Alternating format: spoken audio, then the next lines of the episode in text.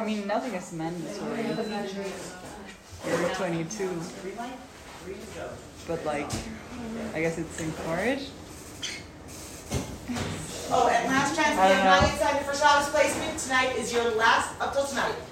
Can you sign up for just the day? Yes, yes, yes, Friday night or Shabbat Oh, day. perfect. Can you sign for half of the night? Like you just want to come to the fish course and then leave? We've had people do that. Really? I was the first person, they're like, sorry, I have someplace else to be, they bounced. Then I was like, All right. Okay. There were a lot of questions last time we had this class, yes? And I kept deferring them to principle three, right? So I think today we should we do principle three. Okay. But before we go to principle three, let's briefly summarize principle one and principle two. Principle one is the existence of God, and our working definition of God was to summarize perfect in all manners of perfection and the cause of all that exists. We spent a lot of time on that. And what was the second principle? God is one. God is one. And by one we mean No Not two, no three. not multiple, not two, not three. And there were three examples of multiples. There's multiple in terms of a category. Right? So something that has multiple instances of it. So for instance, people is a category and there's I'm a person, you're a person, right? A species, right? Um, not like an entity which you can divide into different components, such as a body has a you know a heart and a liver, or a top and a bottom, right? And not something that can be segmented. So this half versus that half, one third, quarter, etc. And the more you think about that, everything we think about, even when we think of it as one thing, it's in some other level, some other sense. We understand that there's an element of multiplicity. So God isn't like any of those things. Okay.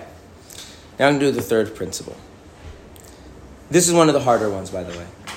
It's harder intellectually and it's harder emotionally. So on page 36 in the booklet, on the left side. The third fundamental principle is the negation of all material properties from his being, i.e., that this oneness is not a body nor a physical power. I would like to quibble with the translation. He's not a body nor a power of a body. That's in the original, um, in the original Arabic. And I know this because the Rambam also wrote the same idea in Hebrew. He uses the same term. Okay, so there's these two things. There's what's called a body, and there is a power of a body. We're going to stop here and explain what these terms mean, and then we'll go forward in the paragraph. I think most people, whether or not you um, believe in God or don't believe in God, you think that religious people's belief of God generally is not a bodily being, right? A being that's physical, that, you know, is not like a giant man or woman or some other kind of physical entity up in outer space creating and running the world, right? None of us really think that. So that's obviously precluded. Um, but when the Rambam of Maimonides uses the term body, he's using it within a certain philosophical tradition. Um, in other words, um, in politics, if you say something is democratic, it's very important to know whether you're speaking um, in the tradition of the United States or not. Because in the tradition of the United States, we actually have a party which is called the Democratic Party, right? And so you end up having to say things. I mean, small d democratic. I mean, democratic as a form of government, not the Democratic Party, right? Whereas if you're speaking in English about Israeli politics, it's like you would never need to say that. Democratic just means the notion of a democratic form of government, right? So words take on meanings when they're in a certain culture, in a certain tradition, in a certain intellectual history. Okay? So in the medieval era, this goes all the way back to antiquity, when they thought about the, a body, the, the most obvious example of a body is a physical body, but they conceptualized what does it mean? The simple way to understand a body is a body is something that changes. Okay? So I'm going to give you an example of something that is a body, something that's not a body. Just make it very simple, yeah?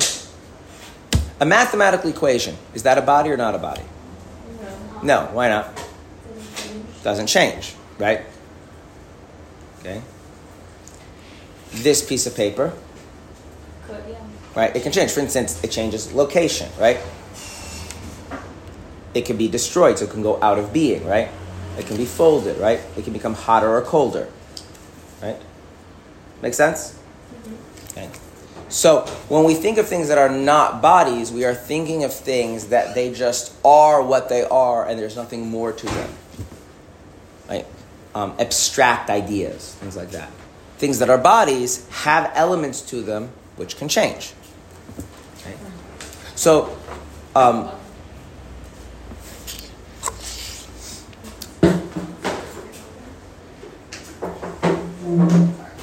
can you have more than one person in existence? Yes. Why? I know, We're but don't think of it. What? We're Think we're all different, Yeah. right? If we were if we were all exactly identical, we wouldn't be two different people. We'd be the same person. Okay, well, what makes us different? Lots of things like. Lots of things, but those are things that can change, right? Mm-hmm. So that's because we have bodies. Mm-hmm. If there was, o- if, if human beings ex- didn't have bodies, then there would just be one thing: what it is to be a person. There would just be one of them, and that's it. Okay? Like how many number threes are there? I don't mean the symbol. I mean like the actual number three. Like billion, million. There's a billion number threes. Oh, you mean like this? The, the concept of the number three. There's just one, right? Yeah. Now, I can have three oranges or three apples. I can use different symbols, right? But the concept itself, there's just, it's three. It's either three or it isn't three, right? The fact that you can have many versions of something is because they have a bodily component. They have something about them which can be changed. Mm-hmm. So there's kind of the essence of what something is and then the body that it inhabits. If I were to draw a square on that whiteboard, right? I'm giving the square a body, right? The color, the size, right? But the mathematical concept of a square is independent of all of those things. Mm-hmm. Okay. So, what's a power of a body?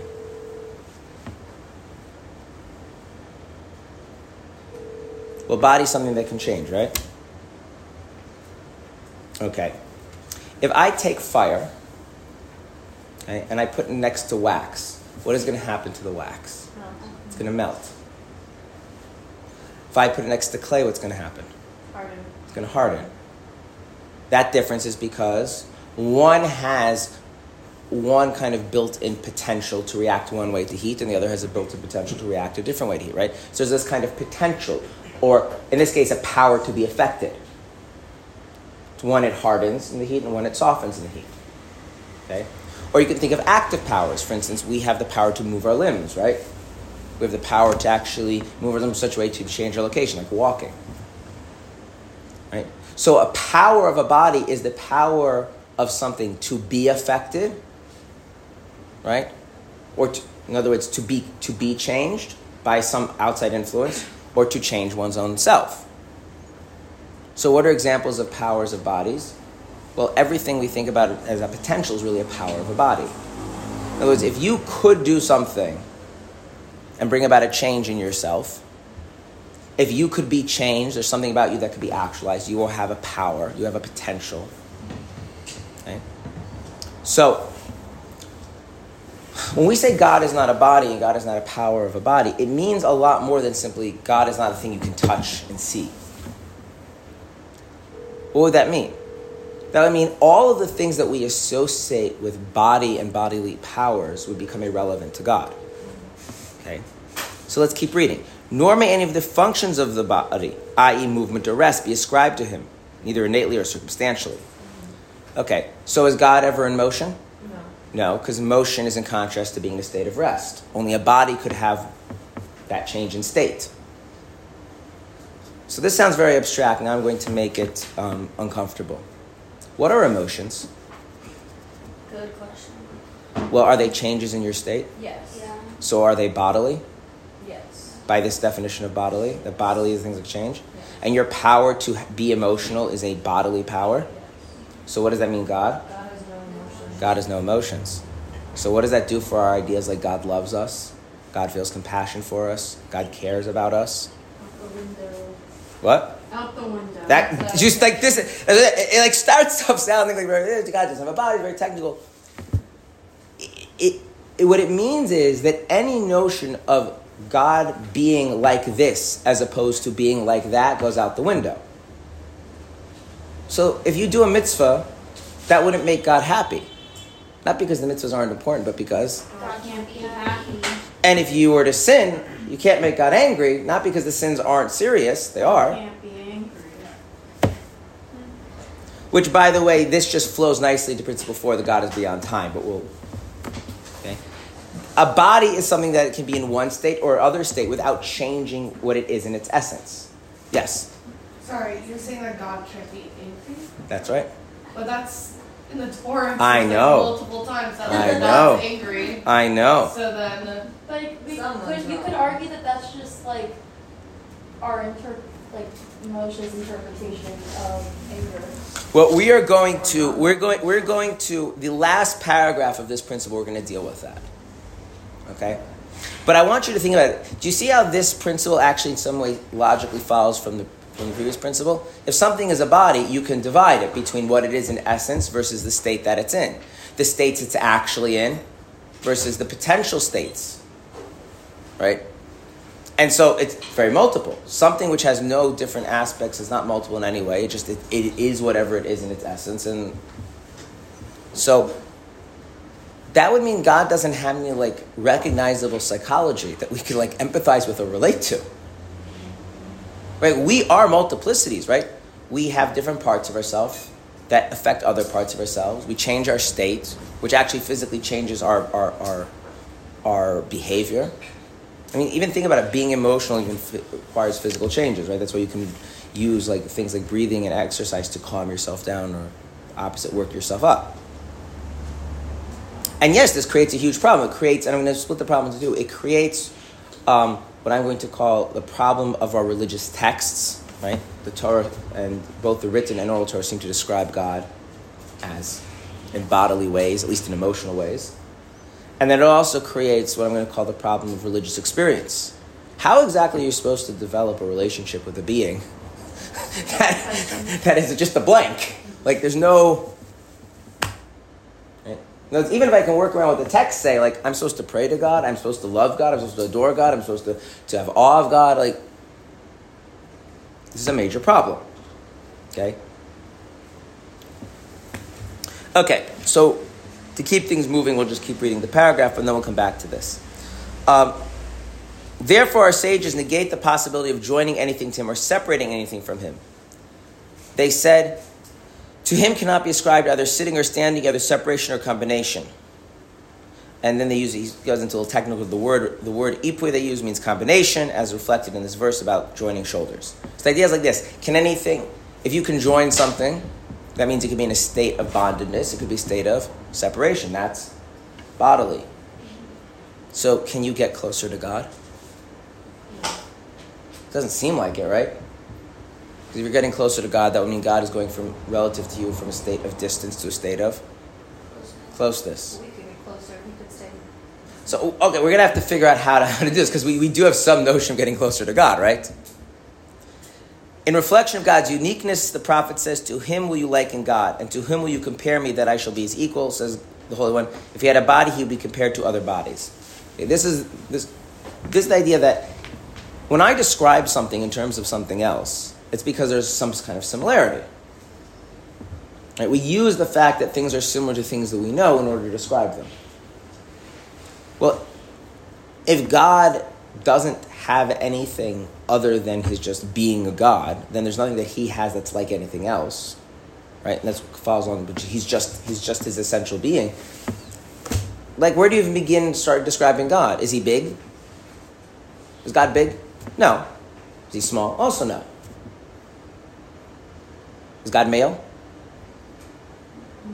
No. No. Is he female? no. Is God sentient? Sentient, self aware. You want to say yes? We want to say yes because we feel like saying that would be wrong. But the problem is, like, I don't know, is is self awareness like a state that like like you can develop and lose and I mean think about it, right? Like when you go to sleep.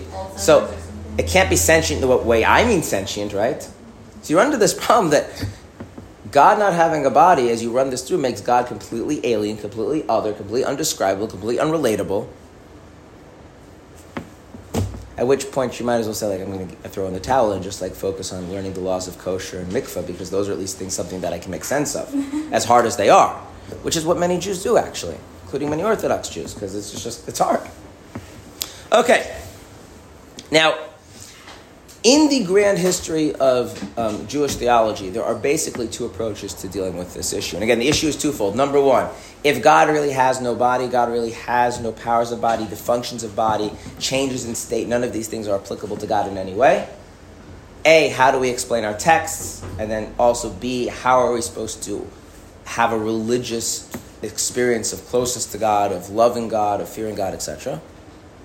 There are two approaches. One is the approach that the Rambam is going to use here, Maimonides is going to use here, um, and we're going to call that the philosophical approach. The other approach is going to be what we're going to call the Kabbalistic approach. Now, when I say there's two approaches, I don't mean that there's only two approaches. I mean broadly, all approaches fit into one of these two categories or attempt to synthesize these two approaches. Okay? Um, in other words, that we have a tension here, and we're going to have to either make some kind of creative endeavor to re-understand mm-hmm. things in one way or in the other way. I'm going to use like simple labels first. Okay. Let's just focus on the idea of God loving. Okay. It says in the Torah, God loves us. Okay. One approach is going to be said that love doesn't really mean love. And the other approach is going to say that when we say God loves us, it doesn't really mean God. In other words, one thing is going to get sacrificed to preserve the other. Either we're going to say that when, the, when our scripture tells us that God loves us, it doesn't really mean love. You have to figure out, okay, then what does it mean? Or alternatively, when it said God loves, it doesn't really mean God. But one of those two terms is going to get have to be massaged or dealt with in a more creative way to resolve this tension. Because to take it literally that God actually loves us in the most literal sense would mean that God has a body, which means God has parts, which means God has something that holds them together, which means God isn't God. And mm-hmm. got this. See, these principles kind of follow logically one from the other. Okay. Now, there are, in addition to this, two approaches to Judaism. One approach is say this is hard, avoid dealing with this, and the other approach is say this is important, you have to confront it the view of the Rambam, Maimonides, the view in Chabad, the view in many um, um, segments of Jewish tradition is that this is important, and must be confronted. But for the purpose of honesty, there are, is a, a counter um, approach as well. Those that say that because this is beyond what most people can deal with, it's better to just avoid the issue altogether. That's not just a weakness, but ideally, you know, you're gonna you're, you're getting yourself into a bigger quagmire than you can handle, and you're better off just setting these issues aside. Um, so like not praying. No, praying, but don't think too much about how could God be God and also experience love because that'll just get you confused. It's just better just like pretend that you haven't thought too deeply about this and pretend you're back the age of six when you pray to God. When you're six, you don't really think about yeah. these things. Okay, so um, this is a view that is often attributed to say people such as Rav Nachman of Breslov. Maybe debatable he really held that, but um, and um, there are some of the medieval commentators took this view as well. So it's, it's an outstanding dispute in, in Jewish thought that setting aside the theology, like because this is hard, because this is challenging, how much this should be something that we encourage people to grapple with, and how much we should just say like leave it to the intellectual elite, the mystics, and the, the common regular Jew should just kind of try, treat these things with kind of childlike simplicity. But being a Chabad rabbi, we're going to dive headlong into this whether you like it or not. Okay, so let's. The Rambam takes the approach that when we say love, we don't really mean love. When we say hate, we don't really mean hate. When we say God, whatever He does any of these, whenever we're using any of these bodily terms, these change of state terms, we don't really mean them. Okay. All the descriptions of him in physical terms, walking, standing, sitting, speaking, and the like, found in Scripture are borrowed terms and analogies. As our sages said, the Torah speak in the language of men, this concept was spoken about at length. This is the third fundamental principle affecting the verse. You did not see any form, meaning you did not see him as having a form because, as mentioned, he possesses neither a body or a physical power or bodily power. So when God was revealed to them at Mount Sinai, did they see anything? Did they experience like a sense of like that is God? Yeah. No, they could not have, because if you could experience that is God, be able to see. wouldn't be God. there, that whatever the that is couldn't be God. So then what was it? That's a good question. Okay. to just grab a bowl. It's going to be hard. So let's first take what the Ram says that they're they're analogies. Okay. So I'll tell you a personal pet peeve of mine is where someone says something and they say, but I mean it in spiritual terms. It's like, um, you know, when we when we when we do mitzvahs, we it's like giving God a hug, but in spiritual terms, in a spiritual sense. To which my response is that God is a hot dog, in a spiritual sense. Why is that funny? Why is it funny to say God is a hot dog in a spiritual sense? What? Ridiculous. Why is it ridiculous? Because no rational person would ever compare a like God to a hot dog. What rational person would compare God to um, a biological organism that has two appendages that can be used to embrace the torso of another biological organism to convey feelings of familiar bond and group identity? But, like, you do that. What's the difference? We just made a hug so unappealing.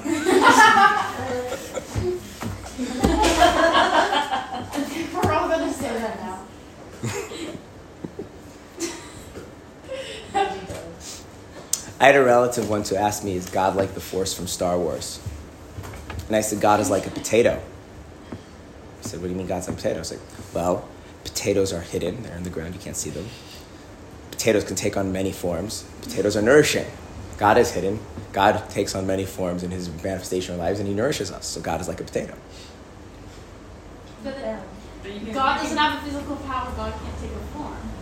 but you can compare anything to anything. That's exactly the point, right? This is exactly the point. Is that when you say something is an analogy, if you don't do the work of figuring out what you're trying to say by using borrowed terminology and analogies, you're not saying anything important. So let's take the easiest one. What do we mean when we say God speaks? God communicates. No. We hear something. Okay, we're getting closer, and I want to differentiate the two. We, we don't hear you like all of a sudden have knowledge. We don't. Right, that would be right. This would be the Rambam's view, and I want to go step by step. The issue, the issue with with communicates is that anytime you're using any active verb by God, you're really not speaking accurately because an active verb is utilizing a power. It's a change in state. So somehow God causes it to be the case that we know things. But if we think about God doing an activity, then what's happening? He's moving from a passive state to a an active state. So if we wanted to sound all philosophically correct, we would say, we are informed by God rather than God speaks, but that's awkward, and so the Torah just says, God speaks. Right? And the idea of speaking here is not so much that we hear words, but that we possess knowledge. But there was a before and after. But that before, and here's the key thing does that before and after exist? Let's use the example of Moshe, Moses. Is the before and after part of Moshe's reality or part of God's reality? Right. In other words, it's not we're saying at one point God was not talking, and then at one point God started talking, and then he stopped talking. What we're saying is, at one point Moshe didn't know this stuff, and at another point Moshe did know this stuff. And God is the cause of that shift. But the shift occurred where? In Moshe's psyche. God did not change it. Now, I don't know how God does that. Like, how do you accomplish? Okay, I'm not God. I don't know. Oh, it's like the idea that he like just went up to the mountain and felt different. Right, he went up to the mountain, and somehow God caused him to know things. But again, it wasn't. It, it, it wasn't like, and this we'll, we'll talk more when we talk about God being beyond time. But it wasn't like at one point God was being quiet, and then he got started talking. It's that God causes things to be, as we went in the first principle, and at some point the thing that came into being was the knowledge in Moshe's mind. Did the Torah just drop from the sky? Well, it wasn't a physical thing. I mean, except the tablets, they were physical. Yeah. I mean, yeah. So it just dropped from the I don't, I don't. I guess, or maybe it coalesced on the mountain. I don't know. It wasn't there. It wasn't there um, originally. And then, I mean, how did the world come into being? It just it, at one point it was in I know, it's so It's very, very weird. Okay, so so this one is the easy one because it's very clear to see that we can at least understand the change occurring where ourselves. in ourselves. Okay, well, what about God getting angry now? What is that supposed to mean? That we did something wrong. But God can't feel emotion. But God doesn't feel That emotion. We should understand. It's like anthropomorphizing. So Okay, but but but what otherwise just means we're using we're, we're u- just using so human terms to describe it. Challenges?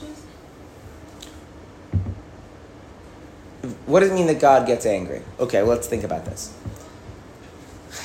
We'll talk about this later, but a principle is that one of the principles is reward and punishment, which means if someone does something wrong, what will happen? I'll be punished. They'll be punished.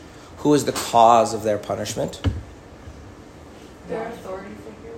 God.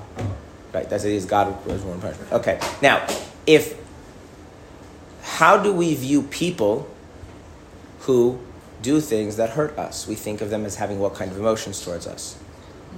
Negative. emotions, right?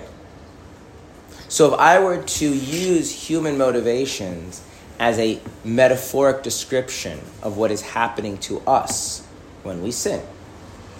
So when you sin, what happens? Not you, you would never sin. You're all righteous people, right? The Jews in the in the in the desert, when they sin with the golden calf, what happens? They are punished. That punishment is caused by God. So if you were to think of God in human terms, it would be it would seem to you, it would feel like God is angry with you. But does that necessarily mean God is actually angry with you? No. Now, I'm going to give you a physical analogy for this. Let's say you have some water and the water is very, very hot. Now, we know enough about water to know that water is just not inherently hot, right? If water is hot, something has to heat the water. So if you get the, see some hot water, you're like, okay, well, the water's hot because something heated the water. What do you know about the heat source? That it's hot, right? Not true. Microwaves heat water, but they themselves are not hot. So what you did is you made the mistake of since most of the time, or maybe all the time, when you experience something heating something else, it's sharing its own heat. You then project that onto the other things. that well, it must be sharing its own heat, and that's essentially what we're saying is that the Torah is written in such a way to to use kind of the human model of understanding things, but it's not only describing what God is experiencing or God's state, it's describing what's happening to us that God is causing. Now, why is He causing punishment? Because the person sinned, and then you do the reverse. Okay, so let's. So, what does it mean God loves us?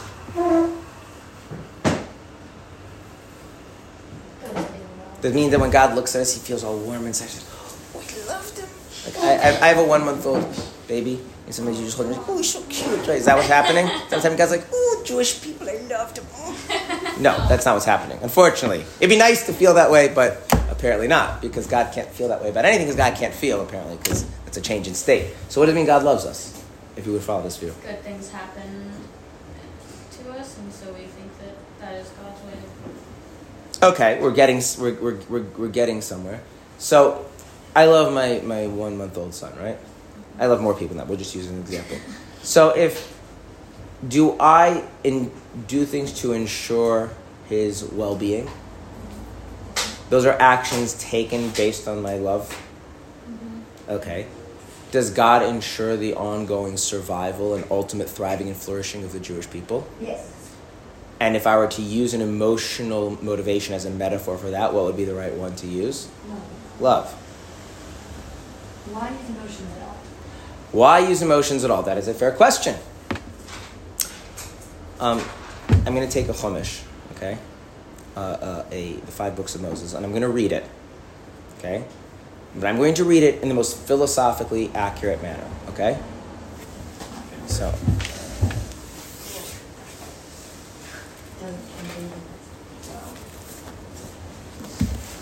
I apologize, but um,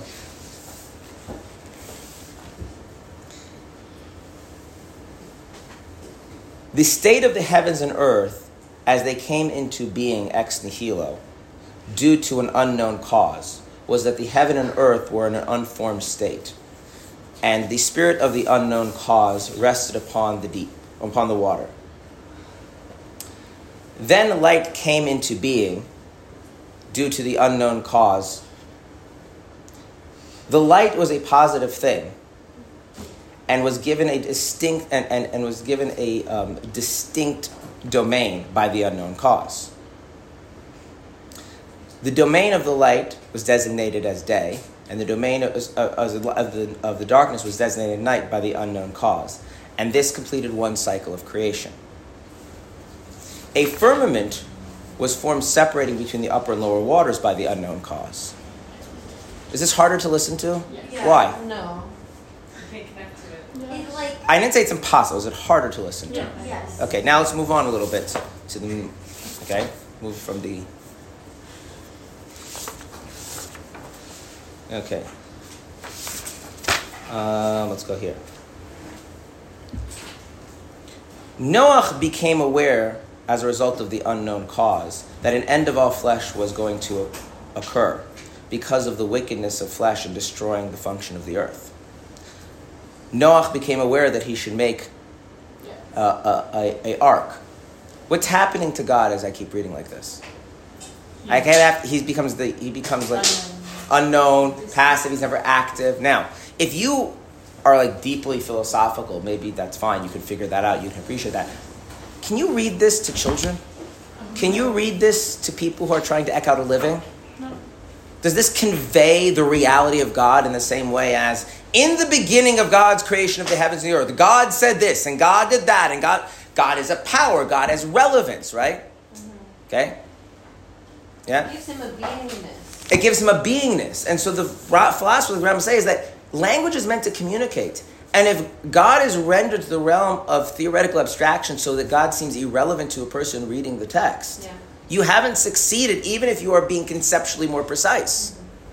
The whole point of, point of putting the Torah into words anyway was to to communicate to people. Now, that's true for Ram would say for people who are deep and intellectual that they can they can start to delve deeper and to understand that we shouldn't read these things in that same literal sense. Okay, fine. Um, and, and this is important, by the way. Like, imagine you imagine you were to go to a child, okay, and you were to tell a child, you know, when Hashem spoke to Moshe, he didn't actually talk. And you tell that to your three year old. The three year old like, has no idea what you want from them, right? My three year old actually was asking me questions about God. So, right as he turned three. Like, yeah, okay. yeah, around his third birthday. So, he had one of a few things. First off, he wanted to know does God, does God use a bus to get around? and what did I say? Limo. Got a driver. Yeah. Yes, God does use a bus to get around. God does have a bus to get around. Um, does God wear glasses? No, I told God does not wear glasses. Except he has great vision. Right. The reason is because is there a notion in Judaism that we have to do things to enable to God to come into our lives? And so we speak about this notion of a merkava, which is Hebrew for a vehicle for God. Okay, so like, yes, just like a person makes use of things to go places, there is such an analogous notion of God. And when you're three, I'm not going to talk about that this is in a very abstract sense. And, but yes, there is such an idea that God is a being, and, and, and there are things that facilitate him coming where he wants to go, so to speak. That, that, that is a valid concept. And if the only way you can relate that is thinking about God, I mean, the Torah speaks about God riding a chariot. So, like, what's the difference? In my three year old world, there's no chariots, there's, there's buses. Okay. Um, but it never speaks about, from my knowledge, about like God not being able to see something having to put on glasses to clarify his vision. Now, the thing is, once you get older, right? Once the kid starts turning 10, 11, 12, right? They say, wait a minute, God needs to write it. That doesn't make any sense, right? So you have to update what we mean by that, and update what we mean, mean by that. And if you keep doing that, you can get to a point. Right? So if you just use the example of, of eyes, right? Does God have eyes? Well, it depends who you're talking to. Some people, some God doesn't have eyes, it just means God can't see anything. So you say, yeah, God has eyes, and that's how the Chumash was written. God has eyes. But if you're a little deeper, eyes is just a metaphoric way of making it more tangible that God can see, right? Let's go one step further. Does God really see? Why do you need to see? Because you're in the brain yeah. What does seeing accomplish? Being blind. you have any other things that are What? The opposite of being blind. The opposite of being blind, right? Without seeing, you cannot be aware of what's going on around you, right? So we are essentially blind and we have vision to compensate. What if you inherently were aware of reality? Would you need to see?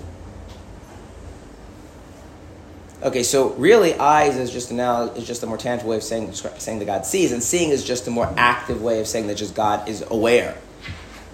And then we could even go that further and further and further, and you get to some point where you get the limits of your ability to abstract. But if you read the Torah written in the most pure, effective use of philosophical language, you've made the Torah useful to one being and one being only, which is probably Moshe himself, and everyone else will fully understand it. And so instead, the Torah is written in a way that even a small child can get the basic message God is a real being, He is relevant, He runs the world, right? And then you have to do the work of realizing that we don't mean these things in exactly the way you say. Now, going back to my spiritual hot dog, if by if by hot dog I mean something that nourishes us in a mysterious manner, then maybe God is a spiritual hot dog. Yeah. So what if like you're saying like just for example like if he's 11 years old and you teach him the like that God like you can't see God all these things and he's still like it doesn't like grasp with him just like this is an example not exactly your son but um, it doesn't like stick with him and it's still like he has a better connection with God if he thinks of God as like the bus but he knows better that that someone's telling him that it's not that is it wrong to still think of God as like going on the bus if that's like makes you have a better connection with him So I would say like this: there's two things. There's a very big difference between children and adults. Um, I, I, I do not teach children professionally, but I do have eight children, so that's my experience of, of children. Children are not like adults. They're really, really not. Um, and sometimes it's easy to forget this. That like multiple layer level of thinking, like I know this is wrong, but it's useful for me. So like like even like even really smart children, especially like prior to like puberty setting in, they don't they don't have like multi-track way of relating to reality. And so like it's a whole different question. Now, if you're asking yourself as an adult, so then I would give you a very different answer. The answer is B. That's not okay, because that is the that is the line that eventually leads to idolatry. Because you start what that that that what you're saying like I know God isn't really like this, but it's hard to relate to God, so I'm going to like have this other thing that I've either created with my mind or and that is going to represent God and symbolize God to me, and I will direct my worship there. And that's that's literally how in our tradition idol worship develops. Because eventually what happens is that our our psychological attachment becomes very wrapped up to what represents God to us, and God becomes an afterthought. And to eventually, you know, if this goes on enough, God becomes just like an, a, a non-entity altogether. Um, and I mean, if you think about like, how did the people start worshiping like actual idols of stone? Like nobody actually thinks a stone can can has any like creative power. Stone is not a god. And the way it's understood in our tradition is that it was, you know, it was it was starts off by trying to have this notion of of representing God's powers, and then you build kind of narratives around those powers. You make symbols representing those powers, and eventually people gravitate to what's tangible, and then you end up with you know all of your you know Greek and Egyptian pagan mythologies and statues and all that kind of stuff.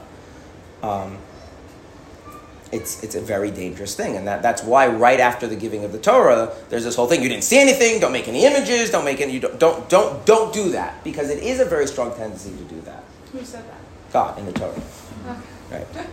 Um, at Now- the beginning of the Torah it says that it says right after right at, right after the description of the revelation of Mount Sinai, um, it says um, things like "Lori isim kol tmuna," you do not see any form. "Lei sasa tmunas kol," do not make any images. And, and like, what's why would I make any images? Because of that. And this is why, by the way, in the ancient world, Jews were considered to be very, very weird, because we believed in an invisible God. We believed in a God that you could not represent. You couldn't represent in your mind. You couldn't represent in your artwork. You couldn't. There's no representation of God. And, and yeah, that, that creates a little bit of an emotional burden on the person. Now, if you're talking about a child, well, children don't have that dichotomy in their thinking. What the cutoff point is is a matter of debate. But, but if, if the child is so innocent, they don't even appreciate that that's what they're doing, then, you know, then they're, what are you asking? Like them to, to, to deny God? But if you if you have the sophistication to realize what you're doing, then you also have the sophistication to to try and yeah recognize that God is fa- fancy word for this is transcendent, and yeah, that's hard. It's very hard. Um, and that make, make, again makes made Jews even in a world of everybody worshiping and everybody practicing religious rites and made Jews seem very very weird. Seems like Christians are. I, don't want to go into it, I know. um, but I will just say it's an interesting thing that in Christianity there's a whole debate about iconography because of this. Um, whether or not like depictions of their saints and stuff is a problem or not, and I'm not going to go into this. It, these are complicated issues, um, but yeah, it's it's if, you know I mean Islam tends to take a very ex- Islam and Christianity both branched off of Judaism, and Islam tends to take a very extreme view of this. Um, that's why there are no representations at all in, in Islam, as a, broadly speaking. Certain, some small sects, but yeah. So Judaism is like that. we, we, we representations of things God has done, Yeah. but not of God. Yeah, Uh, so I'm just confused because of like. Me when I too. was-? Me too. Just I want you to know we're in the same boat. Don't assume because I'm the one teaching I have this all figured out. It's not true. I'm just like emotions are being used to represent like represent as an analogy Because they're impactful. because they're impactful but then how does that differentiate from what you were saying about how it like couldn't that lead to paganism also It, it, it could, and this is one of the, why the Rambam and Maimonides, Maimonides and, and other people in train of thought think it's so important that alongside these descriptions, these, these verbal linguistic descriptions, we also educate people as their minds develop to know how to take them um, and know how to interpret them. Um, I mean, by the way, we do this in language all the time. Has anyone here ever studied physics? Okay, so we, we have a term called, um, we, we say things like, for instance, electrons are excited. We're literally taking an emotional state as borrowed terminology to help us, like, we do this all the time. We, we extend the things we're familiar with in language to help us make sense of other things. And that's how things seem very real to us, right? It would be very hard for most people to learn physics um, if, if, if we were to, like, kind of use, like, a very precise terminology thing. It wouldn't, you could do this. You could say that the electrons have a higher a higher energy level that leads that that that that, that leads to an instability, right? But it's just easier to say that electrons are excited, and more people get what you mean. Um, you know, if somebody were to actually start believing that electrons, like, oh, I'm so excited, I want to go, like, then you have a problem, right? What? Yeah. But you're extending the meanings, right? And so that's basically what the Rambam is saying is that God does the same thing when He writes a Torah, and the rabbis do the same thing when they when they give their parables. And as a person matures, they need to be educated that no, we're, the language is used that way because the most important thing is that it, the basic core message that God is real and relevant and is impactful cuts through. But how do you conceptualize that? You have to you have to push yourself to the to the limit of what you can fathom. Now again, when you're a child, it's very different because children again don't have that. I just I, uh, two of my sons were arguing many years ago. Um, when they were like eight and seven or nine and eight, I don't remember exactly, um, about who was worst worst villain. Haman, Haman from the Purim story, who tried to wipe out all the Jews, or Paro, Pharaoh from the, the Pesach story. So um, I said, well, and they were arguing. Like I tried to help like mediate their arguments. I said, okay, so what you're saying is that Haman is worse because he wanted to wipe out all the Jews. Like he wanted to like kill all of them. Uh, Paro just wanted to like kill some and enslave others. Like it's not as big of a thing, it's not total genocide, right? So that makes Haman seem far worse. And what you're saying is that Haman actually never harmed anybody. Haman like gets killed within three days of hatching his plot, whereas like Paro succeeded in enslaving the Jewish people for a long time and causing a lot of pain and misery. Right. So basically, what you're arguing about is should we judge them more based on their intent or what they actually did? Now, like, we all understand both sides of the issue. They could not see the other side of the issue. Each one was like, no, no, no. Like the other side doesn't count. Because when you're at that age, it's like it's very hard to realize that there's more than one perspective on something. It's not impossible. So we have to we have to be a lot more um, simplistic when dealing with a mind that is truly that simple. And then when as our minds become more sophisticated, we have to like demand ourselves. That's that's that's basically the position here. And And it becomes a never ending task because as much as you think you figured out what we really mean by these terms and what we should say these analogies, as you become more nuanced and more sophisticated in your thinking, you're able to appreciate that. Oh, that actually is a kind of like um, just a, a, a, a crass analogy for what really the idea is. And in that sense, by the way, we can say that people can be closer and further from God in the sense of how clear is it to them that God is really not like a person. God is really not like a physical being. God is really not like us. How much is how much is that really clear to them, and how much is that just like sort of? Yeah. So, so one that does not believe in God, like I'm just trying to see the counter argument. Like, how do they believe that like we like came into this earth? Someone who believes that we didn't doesn't believe in God. Yeah. Um, you cannot believe coherently that reality comes into being without believing that there is a God. So you are forced into one of two options. Either you don't believe reality comes into being, or you believe in a God. Now, believing in God does not necessarily get you all the way to religion, because religion is going to depend. Remember, we go back to what we did in that previous class. You still need God to have a will that He reveals, right? So, um, but like if you were to ask like someone um, who's like a materialist, they would actually say the universe doesn't really come into being in, in, in, any sense, so that you don't really need to have a God that creates it. They would deny that. So, um, now, to be fair, when we're saying God, we're meaning more than just something that, that causes things to exist and causes things to come into being. We're actually saying a being that has a will that reveals it and conveys it. Right? That's going to be the next set of principles. Yes. Are you saying people, you know, Breslov Jews or whatever, I should say, uh, people who follow the, the rabbi, um, they're closer to idolatry? No, generally, what so so so th- there is a view, and again, it's debatable how much of this is really Rav Nachman Breslov's actual view, but it's definitely a legitimate interpretation of it. Is that one should just ignore this issue and just talk to God like He's your Father, and not worry about like, well, I mean, God's not a person, so how does He really feel? And da da da. What do I mean by He feeling? Just like like like go. Not to actively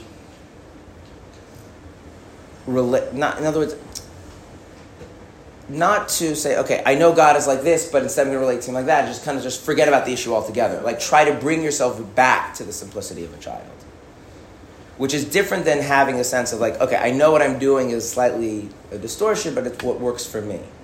It's almost like saying like like try to forget that you figured you, you discovered this. Very It's, cool. it's a very different. It, it, it's it's a it, itself a mystical practice because it requires you to kind of like get out of your own That's why they're adult brain.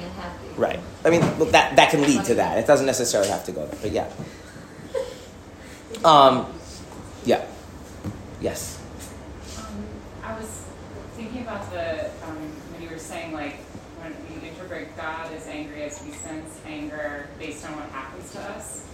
So like it kind of it seems to me like it sets up the situation that's like not so different from like say when you're training a dog. Like I give you food when you do this, and then so you learn to do that.